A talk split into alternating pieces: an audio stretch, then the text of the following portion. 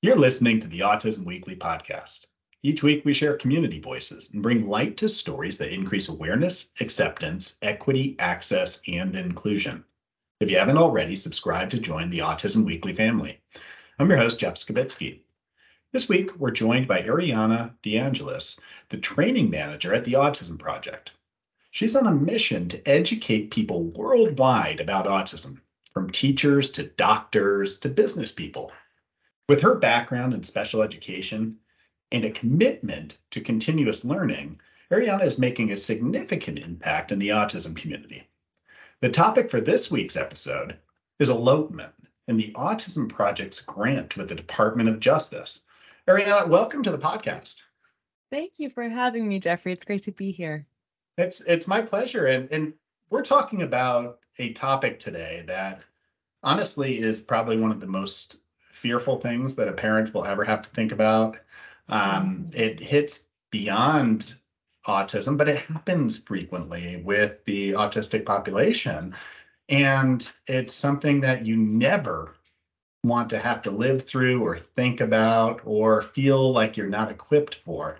But before we go into this, one of the things I love to be able to do is give our audience just a sense of, you know, what drove people into this field because it's such a passion and service oriented profession. So tell us, you know, a little bit about what sparked your interest in autism to begin with. Wow, thanks. That's a great question. And I will say I am here selfishly because I I am so fulfilled by the work that I do. so for that reason, I am absolutely, you know, um, doing this because I feel the most connected to the autism community. And it started accidentally, as so many things in life do. I was at Holy Cross in Worcester, college in Worcester, and I, my undergrad I was working on was uh, creative writing. Very committed to being being a writer. And then by chance, I got an internship working at a school in Rhode Island during a summer program working with autistic children. And it took me a probably three days to realize I wanted to change my major, my college, my career. Uh, I ended up changing schools, getting an undergraduate degree in developmental psychology, a master's in special education, and I started working in a school just for students on the spectrum.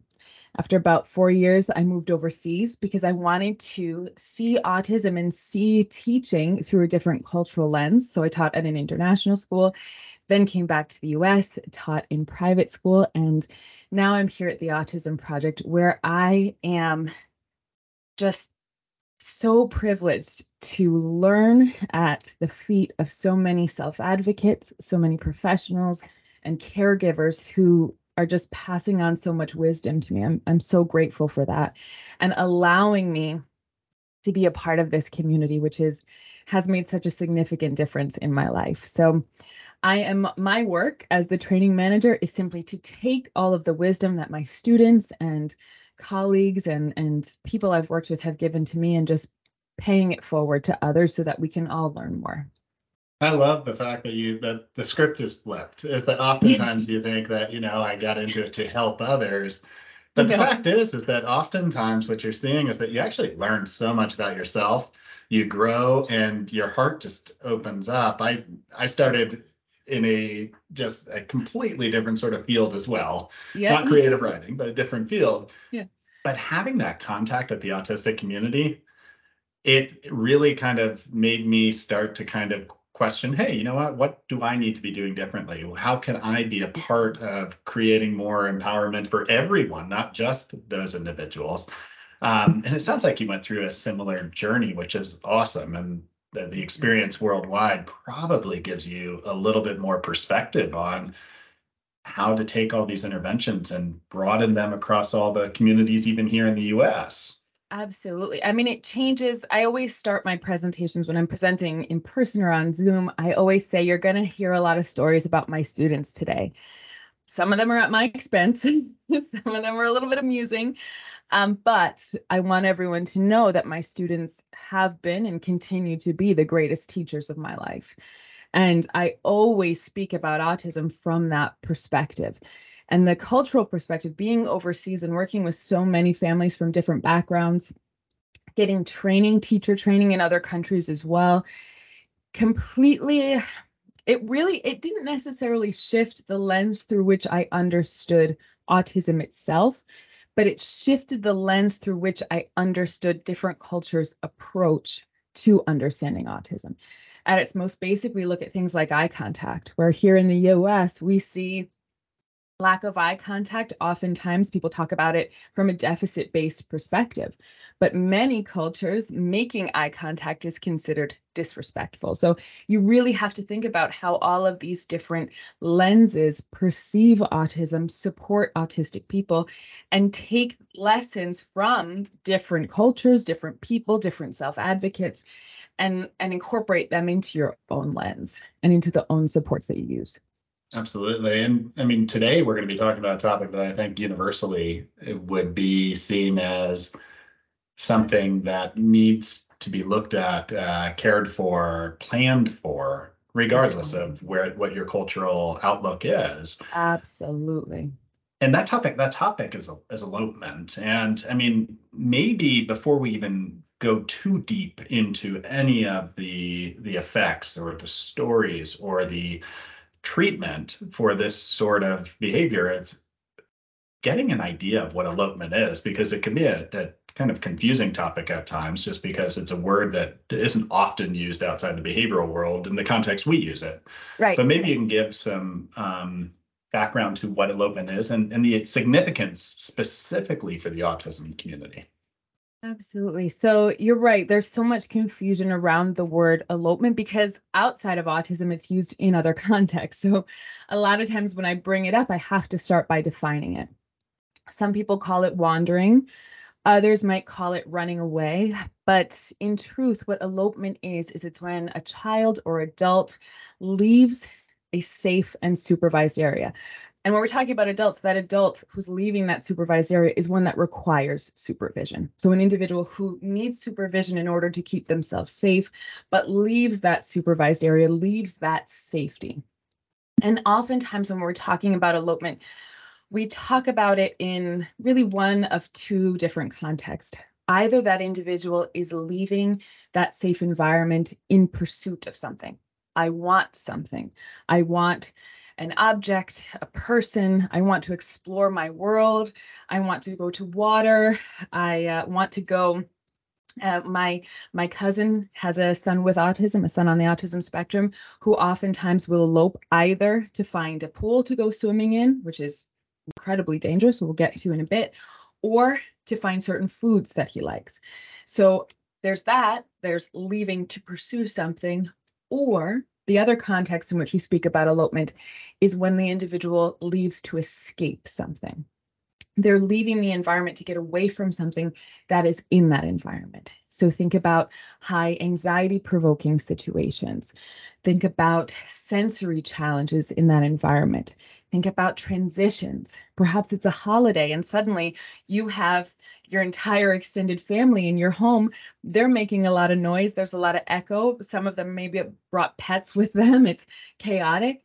That person may leave the environment to escape that environment. So typically, when we're talking about elopement, we're talking about it in one of those two contexts.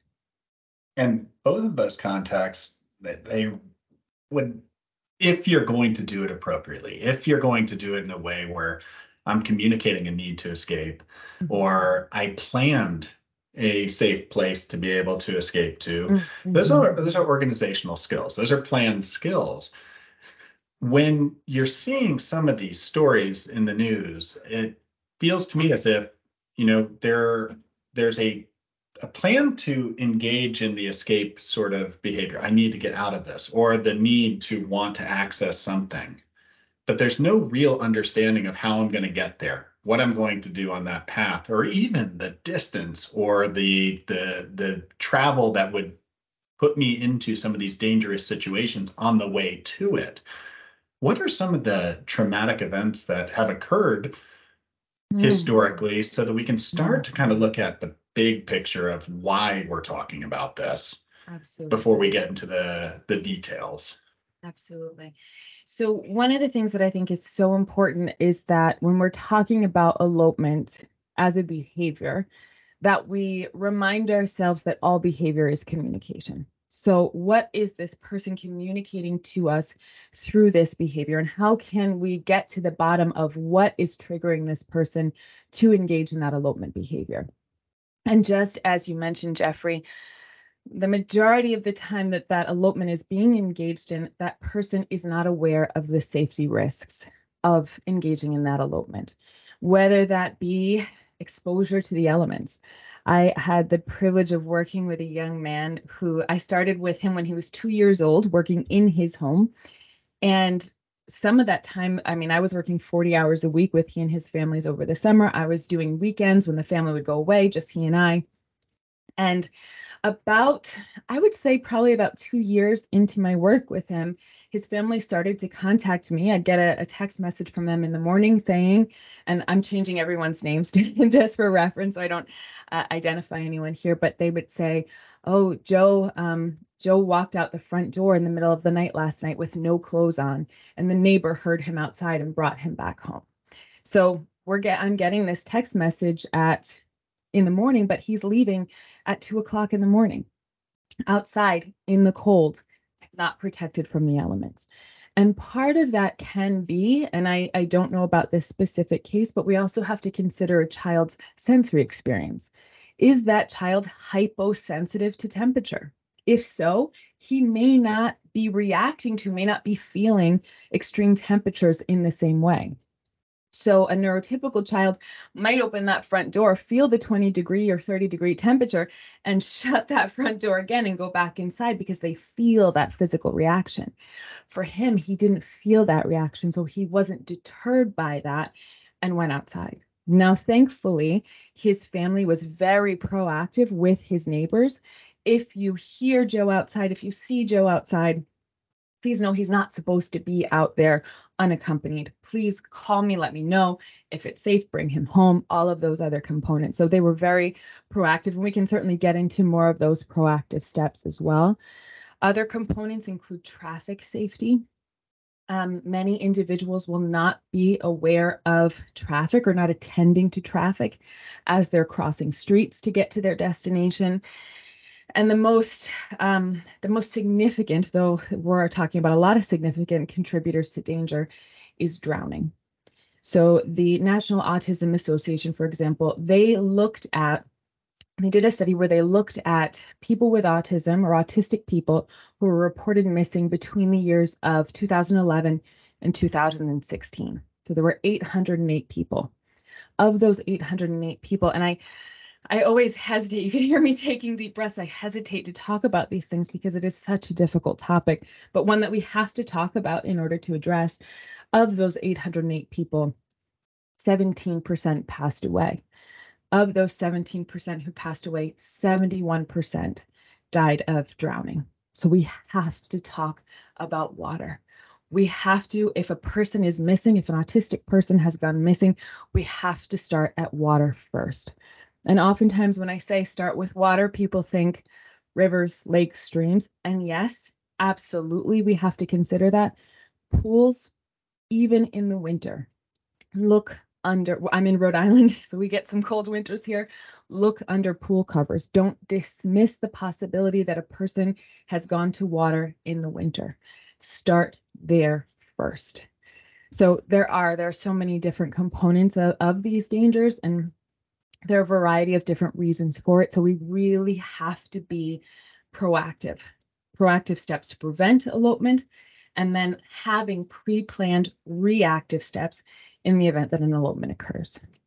It's it's the scariest thing possible, and I mean you do see this in the news too frequently, and um, the irony around some of this uh, for me personally is that I've been involved with the autistic community for for oh, more than two decades, and my my aunt and uncle who have nothing to do with the autism community actually were part of one of these news stories where they found a child in the back of their woods who was just kind of sheltered up because they got into a situation and didn't know how to get out of it. So they were just sitting back there and they found their self-made shelter.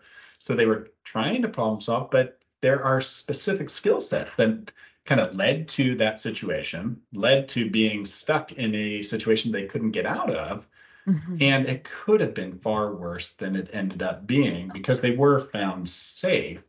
But Goodness. let's talk about some of these skills because you all did a wonderful job in the Autism Project outlining some of the skills that are affected in an emergency. But I'd also say these are some of the skills that might be at deficit that lead to maybe more severe um, challenges with elopement, and some of those are the planning and organizing, um, expression of or communication of what's going on, uh, managing emotional responses, so that just immediate need to escape. Um, you went through a whole list of them. I think that you all put out seven or eight different topics on this, but um, maybe we can touch on some of those and put it into context of how that leads to more severe risk of the behavior being something that we never would want to see and could eventually be one of the news stories that are so sad over time. Absolutely. Um, so when I talk about elopement prevention from the proactive perspective, my beginning sort of where we want to start is thinking about what the triggers are for the individual. As you said, what is it that's pushing that person or motivating that person to walk out that front door or to jump out that window or to hop that fence or however that person is leaving this safe environment.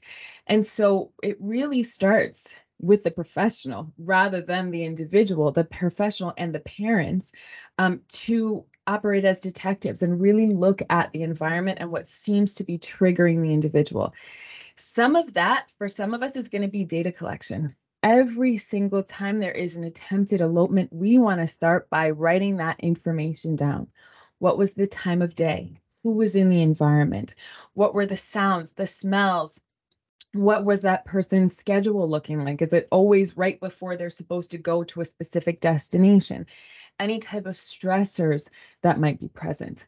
Where was, if that person did um, I hate to use the word successful, but if the person successfully eloped, if they got to a particular destination, where was it?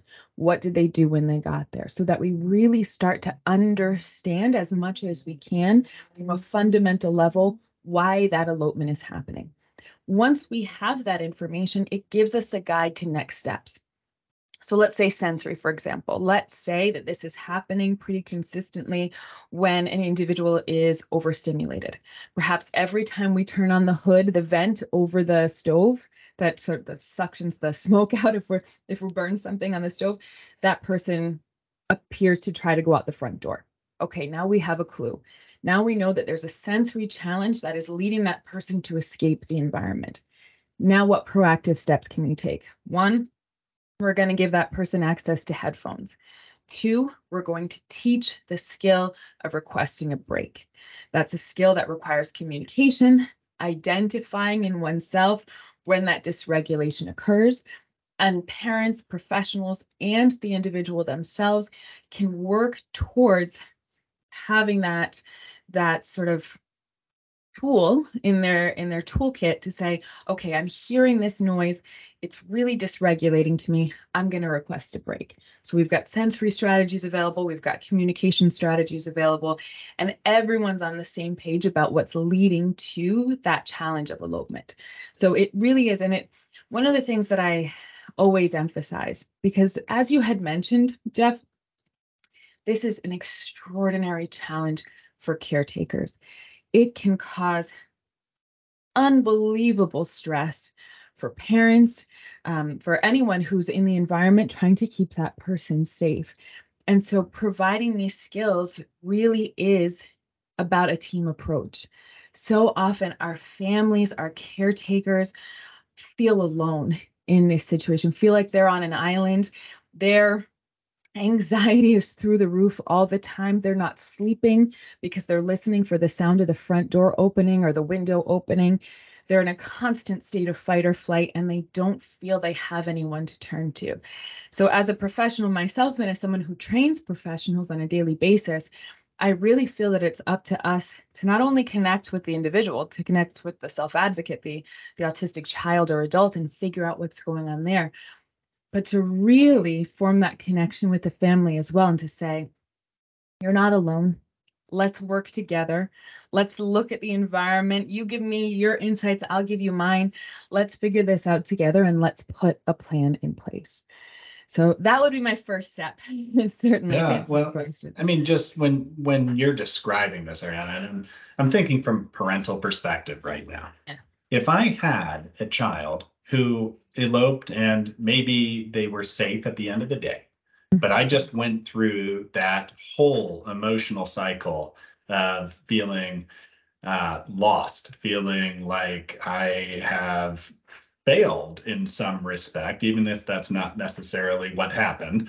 Um, feeling like I have no control over the situation, feeling, I mean, all of these things that are resonating in me that might lead to anxiety over time, might lead to other things. Um, mm-hmm.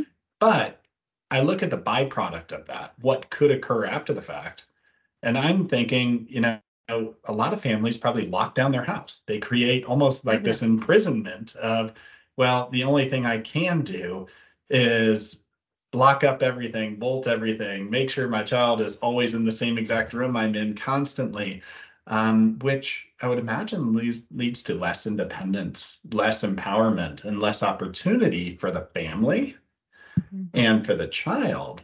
Um, so, I mean, my immediate instinct is, okay, that that's justified. That feeling mm-hmm. is justified. Right. But how do you start working back through that? Like, what do you do to be able to empower a family and mm-hmm. empower a child simultaneously to mm-hmm. not have to enter into this imprisoned world of locks and barriers? Sure.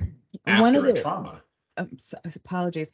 Yes, one of the tricky parts. This is a tricky question to answer because in some cases those locks and barriers are necessary. There are individuals who will elope after and this my cousin is an example and just to give you a little context i reached out to him yesterday and asked permission to to tell all these stories and he sent me paragraphs and paragraphs of information. It's his son is one of those examples.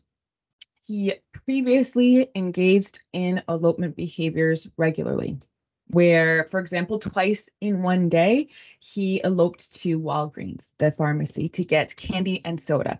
The first time he eloped was at four o'clock in the afternoon. The second time was at two o'clock in the morning. And when the first responders knocked on my cousin's door at two o'clock in the morning and said, Is your son missing? He said, and again, he gave me permission to say this. He said, No, he's in his bed. And then his wife came out of his son's bedroom and said, Panicked, of course, he's not there. And he had gotten out, the doors were locked, he had gotten out a window. So for him, now he engages in elopement once every couple months, but it still occurs. And because of that, because it is such a threatening behavior in the sense of life threatening, safety threatening behavior, for many individuals, those locks, locks on windows, locks on doors, alarms are necessary. There isn't a way of avoiding that. For others, it really is a case by case basis and begins with, just as we were talking about earlier, begins by fostering that communication, begins by assisting with that regulation so that we figure out what it is about the individual that's causing them to escape, if that's the motivation, or what it is that the person is seeking that we can provide them again through communication if they request that that item or that experience that we can provide it in a safe way or that we have alternatives that we can provide. If the individual is eloping and seeking food and very specific foods can those foods be provided in the home? Can we create a communication system if the person uh, currently doesn't have access to one where they can request those tastes those textures and we can do it in that way in a safe environment? So the unfortunately for some avoiding that locked alarmed situation is not possible for others and we still don't want to abandon communication self-regulation all those different components but for others that will be absolutely a way of um, reducing that elopement. For some, though, we do have to remain vigilant.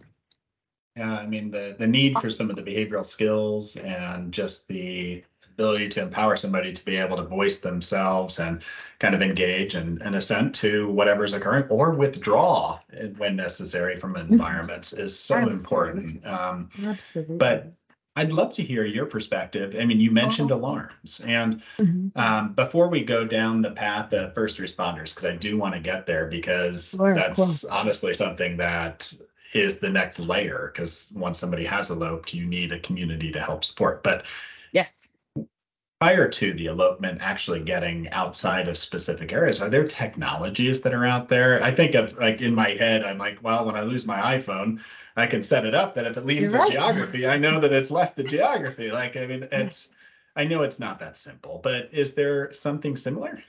Absolutely. And you know, you joke about your iPhone, but some people do use AirTags, the Apple AirTag as a way of um, having that GPS uh, device. So if the child, let's say, puts their winter coat on or is in their coat, the air tag's in their pocket, or they put their shorts on, the air tag is in their pocket. If they leave the environment, they're able to be tracked. There are lots of other devices out there that are designed specifically for elopement. There are bracelets, anklets, a variety of different tools and strategies. Um, the challenge with those is in the event that the person will not tolerate wearing a device. I have worked with students who have, and again, my cousin's son is is one such gentleman who will remove them, either cut them out off of if it once there was a bracelet, cut it off his wrist or tear it off. Um, I have known of families that have tied the devices to the individual shoes, so it's part of and tied through the laces of the shoes. Um, I've also known of families who have sewn air tags into the clothing. So there are official devices for elopement. There are also, again, an air tag is used for a variety of different things, but it can be used for this as well for that tracking component. And I think that those are those are so important. Not not that it stops the elopement from occurring, but it it helps to mitigate the risk afterwards. Is that you know that hey, you know what, I need to be out there looking at this point because I've been alerted. Um, and that might lead to is that you all worked really hard at the Autism Project to be able to receive a grant through the Department of Justice, and maybe giving us a little bit of background about that grant, because I think that's where some of the discussion of what we're talking about leads to is helping to educate others and creating a community of interveners. But um, can you give us some guidance on this? Absolutely. So we were privileged to receive a grant from the Department of Justice to promote safety in the autism community. And that safety in this particular instance is twofold. One, elopement and safety during emergencies, and the other, safety around self injurious behavior. So, the focus here, and we have um, in our elopement, we have elopement and community safety slides at the end of every presentation that we do. And I do a lot. I do a lot of presentations all over the country and all over the world. And we talk about elopement with professionals, with parents. Um, and when I say professionals, I mean education professionals, medical professionals, even those that work in elder care and a variety of different settings, museums, um, it, you know, you name it. We've probably trained folks from that from that area. And everybody needs to understand autism and everybody needs to understand elopement because, as I said, it shouldn't just be a responsibility of the family. They need a community around them to support them and help them through this this challenging situation. So as as such, we talk about we talk about elopement in a variety of settings. And one of the misconceptions, or many misconceptions about elopement, one of them is that it's a home problem. But elopement occurs not just at home, it occurs from schools. And I'm particularly passionate about that because I was a teacher for so many years before coming to the Autism Project, and I saw a variety of different responses to elopement in that setting. And I did have students who attempted to elope. So having that response, being prepared, and talking about a very logical step by step of what we need to do in a school Do you have a plan? Do you have a plan for this? Do you have a plan for that? Is everybody aware? Having those conversations, bringing people's attention to elopement in these environments is extraordinarily important. Having that safety plan, no matter what community you're in, is is really important, especially if you know, even if there's the minute risk that mm-hmm. something or that somebody presents specific behaviors that could align with elopement. Um, I, when you were talking about just everybody being a part of it, you know, we most people nowadays know somebody with autism. That doesn't mean they know somebody who's autistic who elopes, or I mean, it's such a broad thought on where the autism spectrum kind of falls. But we all will run into elopement at some point, potentially even outside the autism community. Is that when you're looking at dementia, when you're looking at things like this, where it's aging sort of issues, is that it happens there. You see the alerts up all the time. Um, so it's something that we should all be aware of and kind of start to address because the last thing you want to do is be ill prepared when it does fall on you. Um, when you're looking at these safety components, um, one of the things that I think a lot of families are fearful of is first responders get out there and they're doing a wonderful job on trying to be able to find the child, trying to be able to assess what's occurring. That doesn't mean that the child or young adult or adult is going to respond the way that you hope they would to a first responder, which means mm-hmm. they have to be trained on how to manage this. This is a time where so much is going on in that child's mind. And so, what do you look at when you're training the first responders on, you know, say you are successful in being able to find this person with the help of the family, you know, kind of the history of where they go and what they might be fleeing to or fleeing from, and you mm-hmm. found them. What are you then helping them to understand to do in those contexts? Great question. And it kind of harkens back to to discussions of compassionate care and the development of empathy. The first thing that we have to do when educating people about autism in general is establish not that sympathy, that's not what we're talking about here, but empathy, this depth of understanding about the person's experience. So, talking about, again, I, I keep going back to it, but it's such a huge component of many cases of elopement is that sensory piece. So let's say that we have located the individual and we approach with sirens blaring and 10 first responders, three of them with dogs running in your direction.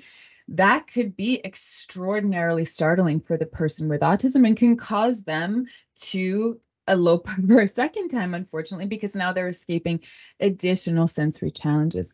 How can we address the individual in a safe and therapeutic way. So, if we have found that individual, how do we reduce that sensory stimulation? Turn those lights off, turn the sirens off, approach slowly, have a single point person, for example, who approaches the individual while others fan out and create a safe perimeter so that if the person does get up and start to run again, there's someone positioned there who's ready to assist. But we're not all converging on this individual because it can be frightening and overwhelming for that person.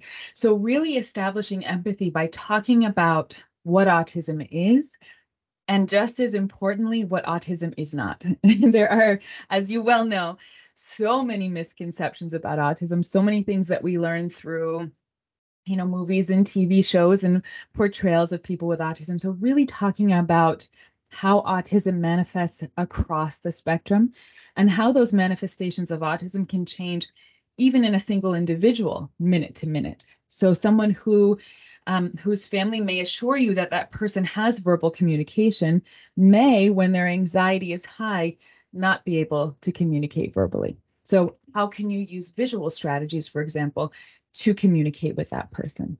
If you need to ask them a question, how can you give them 30 seconds before repeating that question to them again to give them that processing time?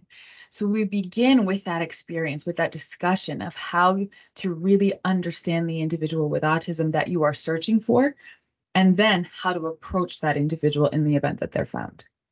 The term individual there, I think, is probably the key focus is that at least in my in my mind as I'm thinking through any of these situations, if I were in the role of the first responder, the first thing I'd love to have, and I don't know if we're teaching parents to do this, mm-hmm. but is to almost have like a little face sheet to tell me, you know, this is what really my child loves. This is what they connect to. This is how you approach them. This is the one thing in the world that would always help them to de escalate. Like having that already built out if I had a child who elopes would be like the number one thing I'd be thinking to do. You are is correct. That, okay, I was going to ask as far as the parent toolkit, like what is it that you're telling parents, you know, you've lived through this once, you don't want to have to do it again. Get this toolkit together. What are some of the key mm-hmm. items that you suggest? So what you can do is go to the National Autism Association. They have forms, but there are other uh, first responder organizations um, or towns, for example, that may have their own sheet. So depending on where you are in the U.S., check with your local first responders so they may have a specific form. But if not, the National Autism Association has forms you can download and fill out with all of that information. Um, some of the particulars there include how your child or the adults that you're supporting communicates, what their triggers are, what their particular high interests are.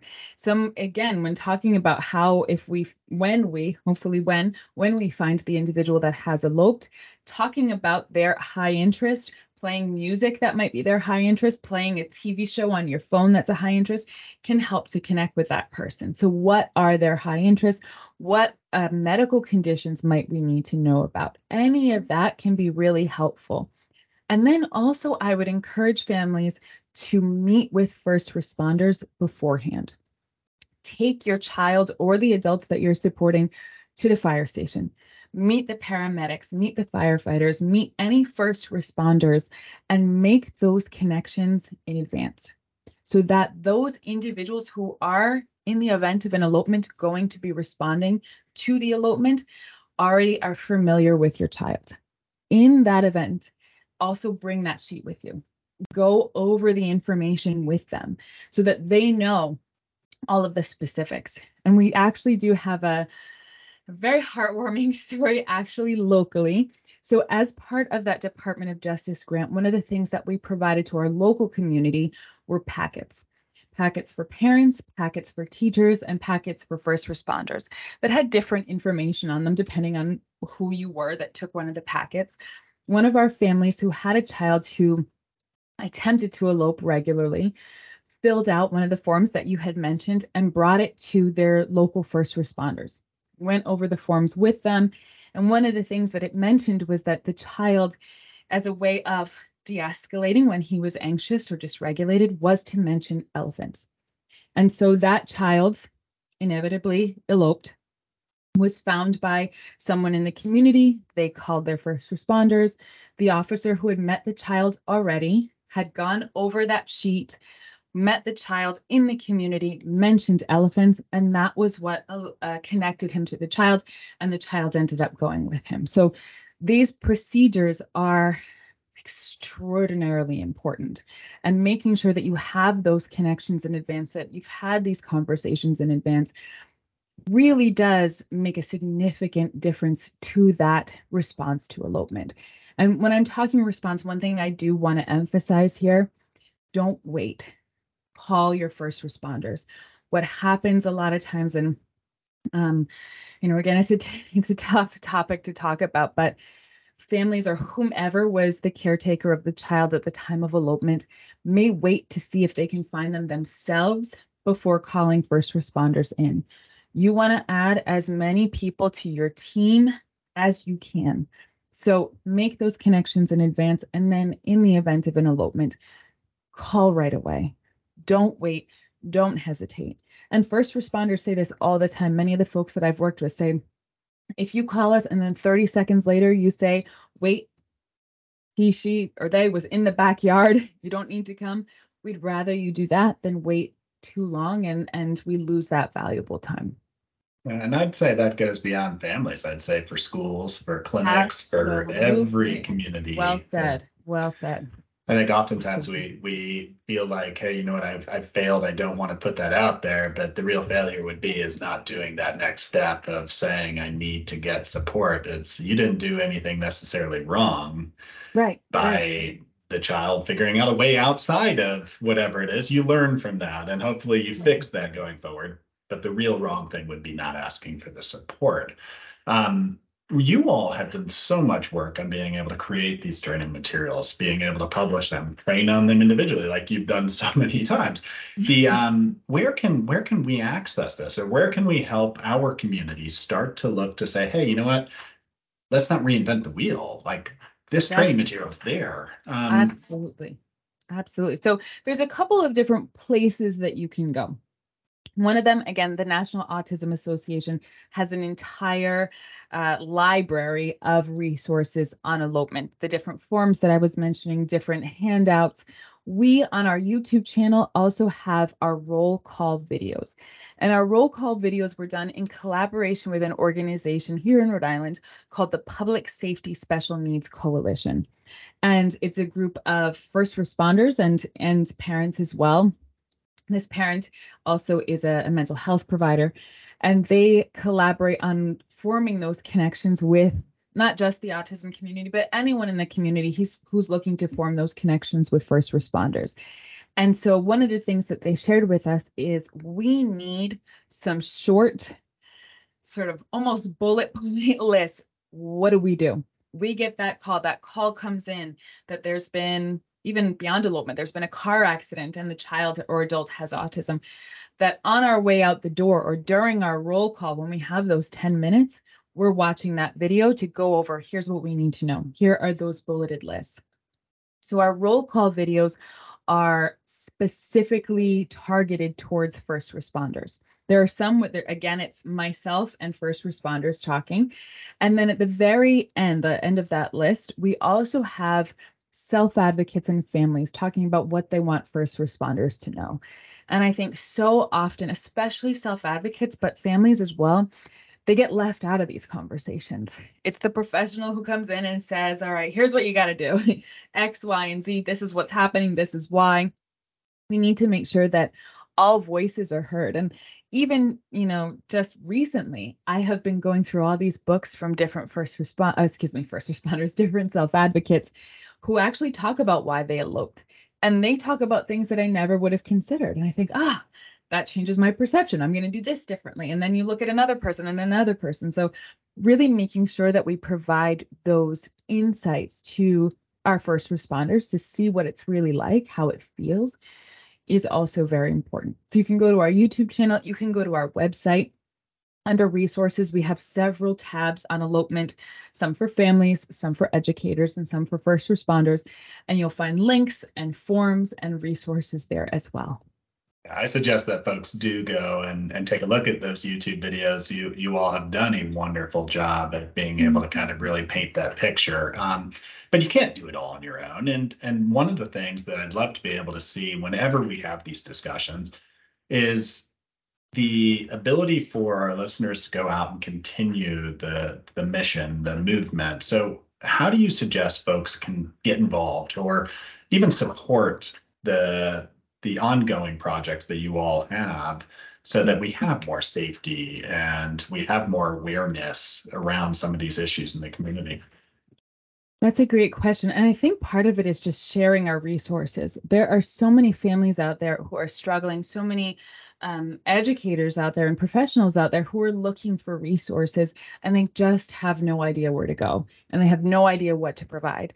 So, starting by sharing the resources again that we have on our YouTube channel, bringing those to the attention of your police, fire, and paramedics in your local town so that we can start to get people proactively educated on these situations, sharing them with families, especially so outside of our um, roll call videos. We also have, you mentioned, Jeffrey, the video on elopement and a family emergency plan, creating a family safety plan, family emergency plan. Share those with families. Another huge resource that we have here at the Autism Project is our family support team. And I am in awe of our family support team. They're all parents of children on the spectrum. Their children, many of them are now adults, but some are still our little ones. And so you can reach out to any of our family support team. We have folks who speak both English and Spanish. And you can talk to a family who's been through this. Talk to a parent who's been through this, but who also has all the education and the training on elopement. Ask about next steps. Find out this is my situation. Can you help me problem solve? Can you help me find professionals who can help me with this? Can you help me find resources? The thing that's so important for families to know is you are not alone. So often families feel alone in this. You have us. you have the Autism Project. Give us a call, reach out to us. We're here to help. We're here to provide resources for you. And uh, we've talked a few times, Jeffrey, about misconceptions around elopement. And uh, one of the big ones is that it's a failure of parenting you and uh, again that's what creates a stigma around families and and all sorts of things. I have worked with individuals who have eloped from environments that had locks and fences and and alarms and the individual has disabled the alarm and built a tower of chairs to undo the lock that was five feet over their head and all sorts of things. Um, this is not you know, necessarily a child who walks out the front door who should have been supervised and wasn't being supervised. Many times, there are so many steps that were taken um, to prevent that elopement, and it still occurs. So reach out, get help. Um, we're here, and there are many other organizations that are available to assist. And uh, yeah, just just know that you're not alone in this uh, every time I hear somebody talk about the family support teams, and and they have them in a variety of different states, mm-hmm. it's that shared experience plus yeah. the knowledge plus the empathy that comes with it exactly. it creates trust right off the bat and i think that's such a valuable piece to learning is mm-hmm. being able to trust who it is that you're working with. And so I do suggest folks do reach out. Um, they get the training, they they find these support groups, and they create these relationships to know I'm not alone. Others have experienced it and lived through it mm-hmm. and learned from it, and I can mm-hmm. take their knowledge or I can take their support and be able to do something very positive with it. Um, I appreciate you coming on and sharing your your expertise and your knowledge and your passion with us today. And hopefully we can get you back on to talk about some of the other projects that that you all have worked on, and, and we can have this uh, same discussion in the future, different topic. That would be wonderful. And Jeffrey, thank you for the opportunity. That you know, if if we can help one family, if we can help one autistic person to stay safe, then you've given me a, a, a opportunity of a lifetime. So thank you very much for that. I really appreciate it. Thank you for listening to Autism Weekly. We hope you tune back in next week to learn more about autism in the real world. Autism Weekly is now found on all the major listening apps, including Apple Podcasts, Google Podcasts, Stitcher, Spotify, Amazon Music, and more. Subscribe to be notified when we post a new podcast. Autism Weekly is produced by ABS Kids. ABS Kids is proud to provide diagnostic assessments and ABA therapy to children with developmental delays like autism spectrum disorder. You can learn more about ABS Kids and the Autism Weekly podcast by visiting abskids.com. Thanks for tuning in. See you again next week.